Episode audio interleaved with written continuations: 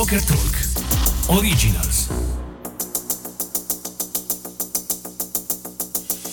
Per quelli della mia generazione, la parola Edge ha un solo significato.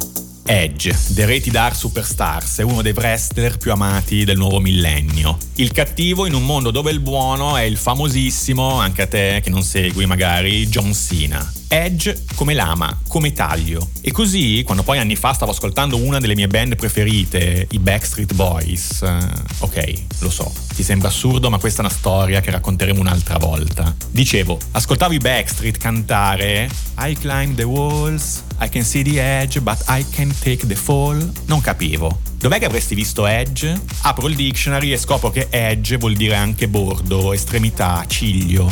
Infatti A J McLean sta scalando il muro, metaforico, della sua relazione e vede il bordo. Ma...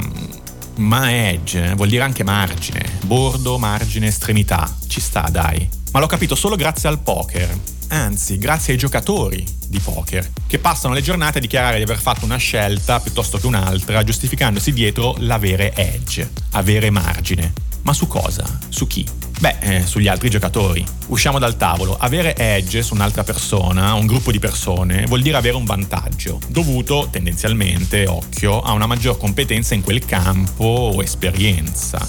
Ma magari può essere la tua personalità a farti avere edge sugli altri. Ti temono, li domini. Insomma, se hai edge, fai valere il tuo edge ed esci da quella situazione da vincente. Bisogna però stare attenti, e anche questo me l'hanno insegnato i giocatori di poker, che dicono di avere edge, ma molto spesso credono di avere edge. Misclick, misreading, mistake. E giustificano le sconfitte con la sfortuna. Non ci fosse la sfortuna avrebbero vinto loro, perché loro hanno edge. Ma il caso farebbe anche parte del gioco, fa parte della vita, amico mio. Avere la consapevolezza di avere un margine competitivo sulla platea, colleghi, competitors, amici, può essere determinante per prendere decisioni ottimali, fare azioni profittevoli. Ma non rendersi conto che questo non è vero, di credere di avere edge, può essere drammatico. Rischi di finire come quello dei Backstreet Boys. You can see the edge, but you can't take the fall, brother.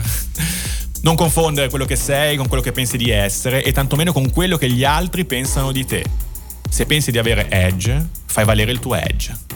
For value. Hai ascoltato Value, l'equity delle parole. Parole che raccontano storie dentro e fuori dal tavolo. Scritto da Matteo Fini. Una produzione Poker Talk Originals.